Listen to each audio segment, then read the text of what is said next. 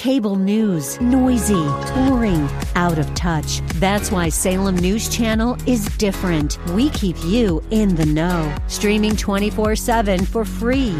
Home to the greatest collection of conservative voices like Dennis Prager, Jay Sekulow, Mike Gallagher, and more. Salem News Channel is unfiltered and unapologetic. Watch anytime, on any screen, at snc.tv and Local Now Channel 525.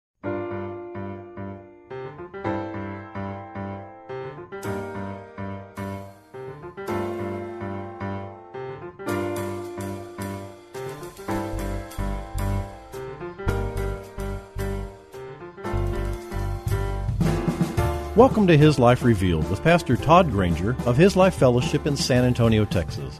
We're glad you've chosen to join us today. Our passion at His Life Ministries is to help believers know Him and show Him. So we keep it simple. It's just about Jesus. Our prayer is that the Holy Spirit will make His truth plain to you so you can walk in freedom and enjoy the life of union that God has designed for you to live. And now, here's Pastor Todd. Today we're going to uh, continue our study in the book of James. We'll be in chapter 2. We're going to finish out chapter 2. And we're going to look at one of the most controversial passages, but it won't be for us. Okay?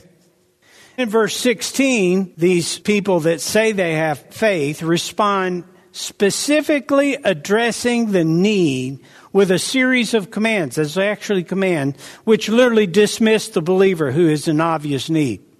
If you look at that verse, he says, Go in peace with my blessing. They need the blessing. Keep warm. They see they don't have enough clothing. It's not pointed out to them. They see that. Keep warm. Feed yourselves. They see they need food. You see that? He didn't have to have that pointed out to him but does not give them anything. And he says, Go on, feed yourself, clothe yourself. So the question is asked, what good is that kind of faith? Well, that's human faith. That is man's faith. That's a faith that, that allows him to dismiss the needs of others. Remember, this is not about charity. It's about faith being demonstrated through charity. If faith is not demonstrated when God presents a need, then what good is your faith is the question.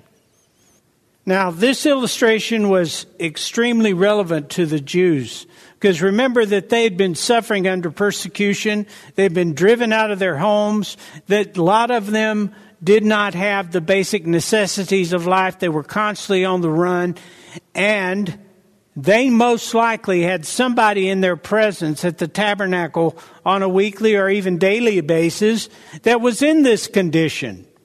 So they walked past them or walked by them, or maybe, you know, those who are of genuine faith would have said, What can we do to help you? We, we're suffering too, but we'll be happy to give you what we have. We'll be happy to help you.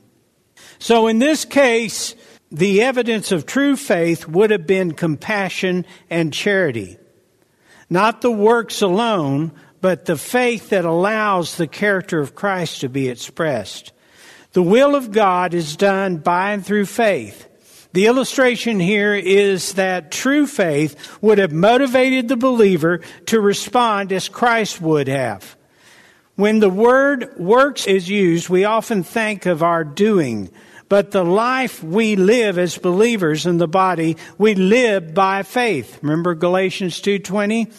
We live in the same way that Jesus lived, by faith, trusting by faith in his life that will express itself through us. Now, I know that Jesus didn't walk around every time he encountered somebody that either needed healing or needed provision or whatever. He didn't say, okay, Lord, what do you want me to do with this one? No. When he walked about, he was constantly being guided by the life within him, his communion with the Father. And he didn't have to think about it. The Father's Spirit within him immediately drove him, compelled him to obedience. Not that he resisted it, because he never did. He yielded to it. Now, it's the same picture of obedience, the same picture of faith that's being demonstrated here. Whenever we see someone in need and compassion wells up in us and it's true need, then we can reckon on that. We can immediately know that that's something that God has placed within us. Okay? It's not like they had to sit there and, and figure that one out. Verse 18, but someone may say to you, you claim to have faith and I have good works. Show me your alleged faith without the works, if you can, and I will show you my faith by my works, that is, by what I do. Now in verse 18, one actor claims to have faith, but has no evidence of it in his living. Yet we know that the child of God lives his life by faith. If you're a child of God, there should be an evidence of that in your living. The absence of fruit or works is demonstrating the lack of life. Remember John 15, 5, right? I am the vine, you are the branches. The one who remains in me and I in him, what does he do? he bears much fruit. Now, it's not might bear much fruit. It's not could bear much fruit. It is bears much fruit. That is the sign of the life of the branch. If the branch is not bearing fruit, you got to question the life, right? For otherwise, apart from me, that is, cut off from vital union with me, what can you do? Nothing. That's exactly right. What kind of good is that faith? If we are in the vine, we are there by true faith. And we will behave as branches and bear fruit. That is the life of the vine being expressed through the branch. It is the work of the Spirit expressing itself through your union with Him, producing fruit that you display as an evidence of His life. So now James is illustrating the end of the verse. Apart from that vital union, you can do nothing. You claim to have or to possess the faith of salvation, but are you bearing fruit? Fruit is a sign of life. So I challenge you, he says, I challenge you to convince me of your faith apart from works, and I will show you the fruit of my faith. That's basically what's saying there. I challenge you to show me the fruit of the faith that you say you have. Now, what's going on here is this individual has not been showing any fruit. And so this, this scenario that he brings up, he says, apart from, from his connection with the vine, he wouldn't be able to bear fruit. He might be able to bear religious action. He might be able to bear some kind of obedience to the church, but he can't bear fruit. And listen, fruit is and works are one and the same. Fruit and works are one and the same. Both are done through the work of the, the life of the Spirit of God in you. Both are expressed through you as the vine. When he talks about showing your works, he's literally talking about you bearing fruit you showing, evidencing that life that is in you. All right? So, you claim to possess the faith of salvation, but are you bearing fruit? This will demonstrate that your faith is false because apart from Him, you can do nothing. Now, James says he will demonstrate the works of faith, that is, the work of the Spirit. Apart from His Spirit, that is, Christ's Spirit, it is a work of the flesh, which is nothing. So faith without works is basically dead. It shows no evidence of life. Verses 19 and 20. You believe that God is one. You do well to believe that.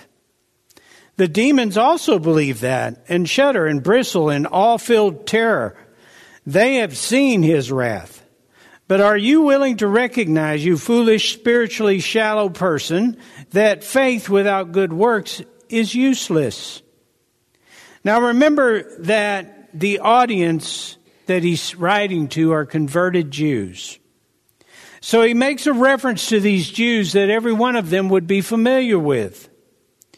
That is the Shema, which is a prayer or a creed that they, the Jews repeated over and over again. They said it in the morning and in the evening at tabernacle, and it was uttered on the deathbed. And this is what they said. Hear, O Israel, the Lord your God is one God or one Lord. Now that's why he made that statement. The demons know that too. Don't count yourself as special for knowing that.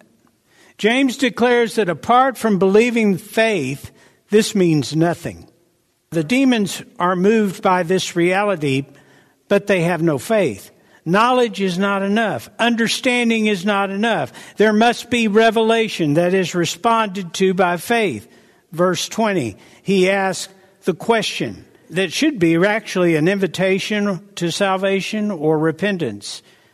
He says, basically, are you willing to recognize, you foolish, spiritually shallow person, that faith without good works is useless? You can know about Him, you can believe in Him, but if there is no fruit, there is no life. Now, let me tell you something. That is not a call to judgment. You don't have the discernment to know unless the Spirit of God gives you discernment whether or not somebody has truly accepted Christ as Savior. But you can make a pretty educated guess that if their life doesn't reflect any hint of Him or any remorse for not living according to Him, they don't know Him. And as we've often said around here, one of the greatest revelations that you're a child of God is when you're grieved by sin. If you're grieved by sin, guess what? That's the work of the Spirit of God in you, and because sin doesn't suit you. But it's not enough for us just to try to coast through life unto salvation one day. Why is it not enough for us? It doesn't mean that God is keeping a tally. It means that we're missing life.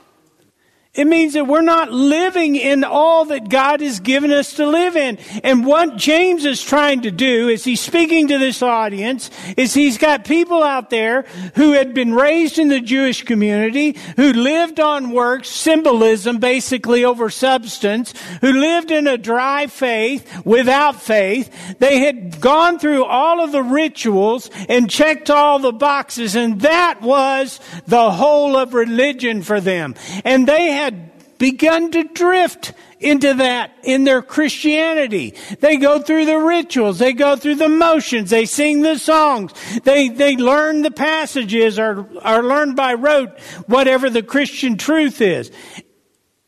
And then they go out there and live like they've always lived. That's not faith. That's not living by faith.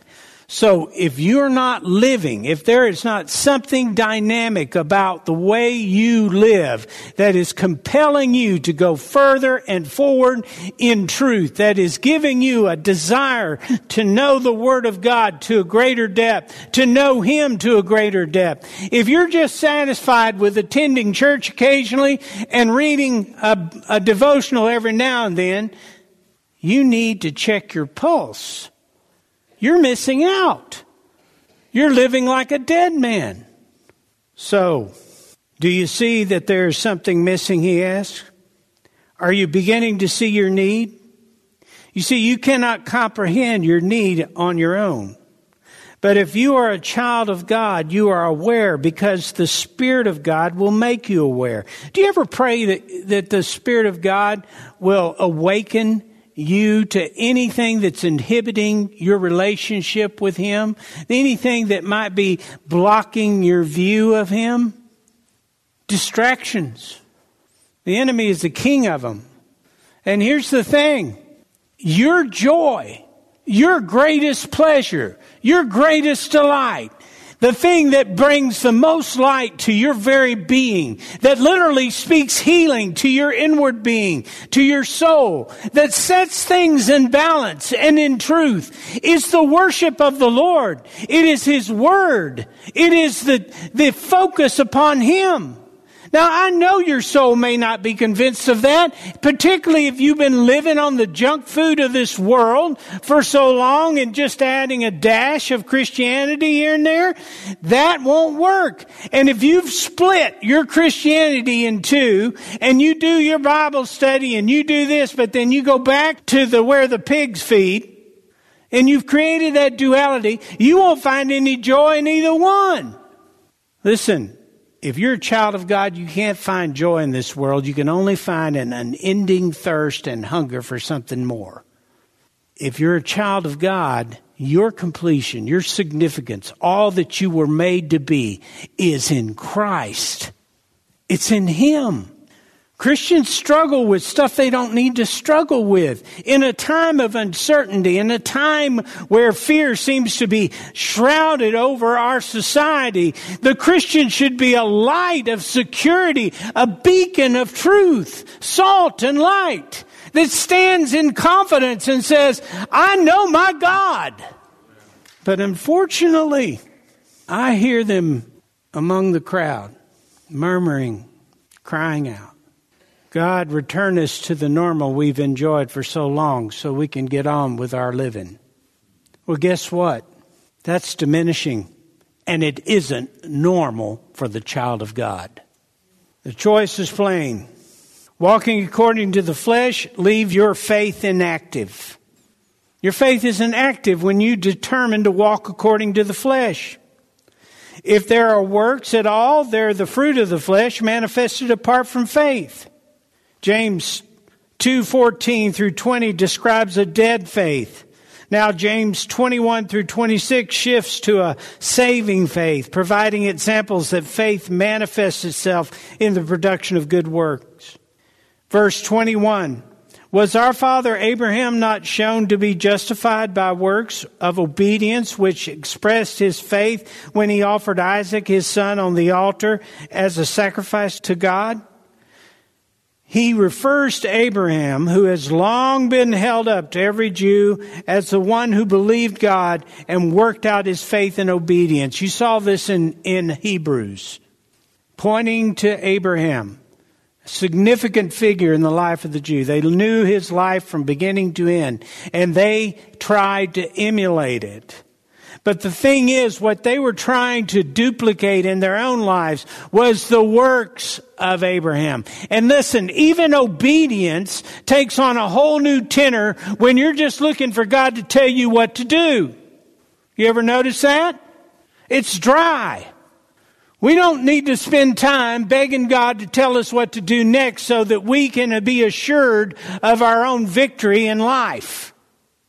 What we need to do is seat ourselves in the truth of our relationship with Him, yield to His Spirit, allow the character of, Christ to come forward so that we live out obedience naturally. That's what we're made for. And we, we don't have to spend a lot of time. Listen, there's very few things that you need to go to the Word of God to figure out if they're right or wrong. Right? How many of you spend every day searching the scriptures for the right and wrong of how you're living? Well, I doubt very many of you. What God puts the emphasis on is the relationship, the union, the abiding, the walking. Why? Because if you're doing that, you will do what you're supposed to do. That's how you live. And obedience is affirmation. And living by faith is affirming and expanding. So he refers to, to Abraham and his work of faith in obedience. And James takes these two examples of dynamic faith that present a contract between Abraham, the father of the Jews, and Rahab, a Gentile woman who was a harlot. Their common denominator was a faith that proved itself as genuine by their works.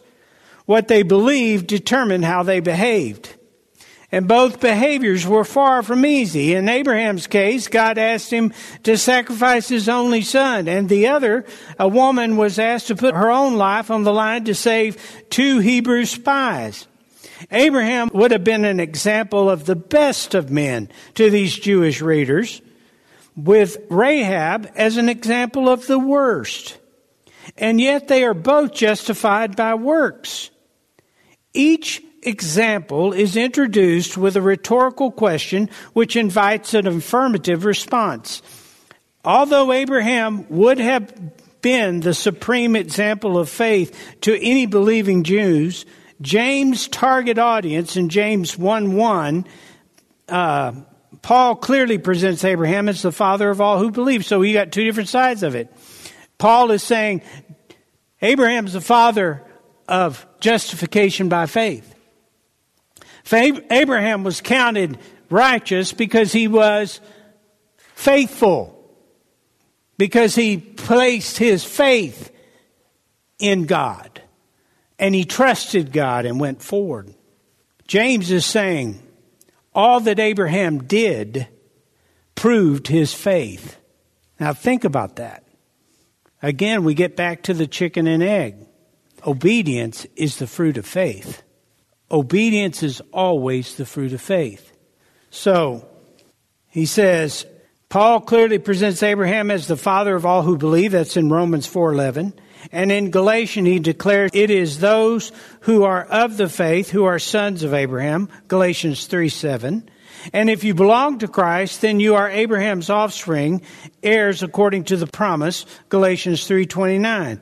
Therefore, Father Abraham is the example of genuine faith for both Jews and Gentiles because he let obedience follow his faith. He didn't just hear what God commanded and then go off and ponder it. He did exactly as God commanded him to do. Why? Because here's what he believed. He believed, and you see this in the, in the story of his sacrifice of Isaac, he believed his God was bigger than his circumstance. He believed God was greater than all that he would ever be asked to do. He believed that the path of his life was given him by God and would only be completed and tread upon or, or fulfilled by God. He believed that. Now you see him entering into self-protection here and there, but it draws him back to the truth that God is the one who's in control. God demonstrates it over and over again. Verse 22 and 23. You see that his faith was working together with his works, and as a result of the works, his faith was completed, reaching its maturity when it expressed, when he expressed his faith through obedience. Now look at that. It went on to maturity when he expressed his faith in obedience. You want a mature faith? Begin to act upon all that God has put in your heart with faith. As you do that, he affirms the truth in you. He makes it real in you. Now look, he didn't call us all to be preachers, all to be missionaries. He didn't call us all to, to work in, in the mission field. He, but he called every one of us to a relationship where we would respond to his commandments or his desire for us. And you know what? You're in the plan of God. You're on the path of God. You've got nothing to fear from either government or man. Everything that God intends towards you is going to happen. Now the choice is yours as to whether or not you will enter into it through obedience or you will enter into it through fear and trembling. That's your choice. As we enter that path through obedience, we recognize the sovereignty of God, the power of God, the protection of God, the provision of God, but praise God, we recognize the blessing of God. Because what you see in Paul and what you see in the early apostles is that every step in the path of God becomes greater and greater and greater blessing. And even Stephen at the very end, he's just full of joy because he sees Jesus at the right hand of the Father, all the while being pelted by stones. His exit was glorious. You want a glorious exit? Start walking in the path that you're going to be on whether you like it or not. Start walking on the path of God and do it by faith in obedience to all that He put in you to express. And the joy of the Lord will be your strength. And the scripture was fulfilled which says, Abraham believed God and his faith was credited to him by God as righteousness and as conformity to God or his will and he was called the friend of God. You see relationship written all over that. Through obedience, he entered into a, a closeness, a friendship with God. Do you think that's possible for you? Well, if you don't, you've been horribly deceived by either your behavior or the enemy's work or both. If somehow you believe that God's withholding himself from you, he's not withholding himself. You're withholding yourself. Notice that Abraham's works of faith were always works of obedience. They were based in an ongoing relationship with God. Abraham was living in obedience and that obedience demonstrated his faith. Abraham's faith was credited to him as righteousness. Now, you, as a believer, are born into righteousness. If we walk by faith, we walk in righteousness. How about that? Thank you for joining us for His Life Revealed with Pastor Todd Granger. This program is the radio ministry of His Life Fellowship in San Antonio, Texas. If you'd like to know more about us, visit us on the web at hislifeministries.org or on Facebook at His Life Fellowship. We would love to have you join us for worship. We meet on Saturdays at 5 p.m. at 1307 Blanco Woods at the corner of Blanco Road and Blanco Woods, just inside Loop 1604. Also, if you would like to help support this ministry, you can send your tax deductible donation to His Life Ministries, P.O. Box 1894, Boerne, Texas 78006.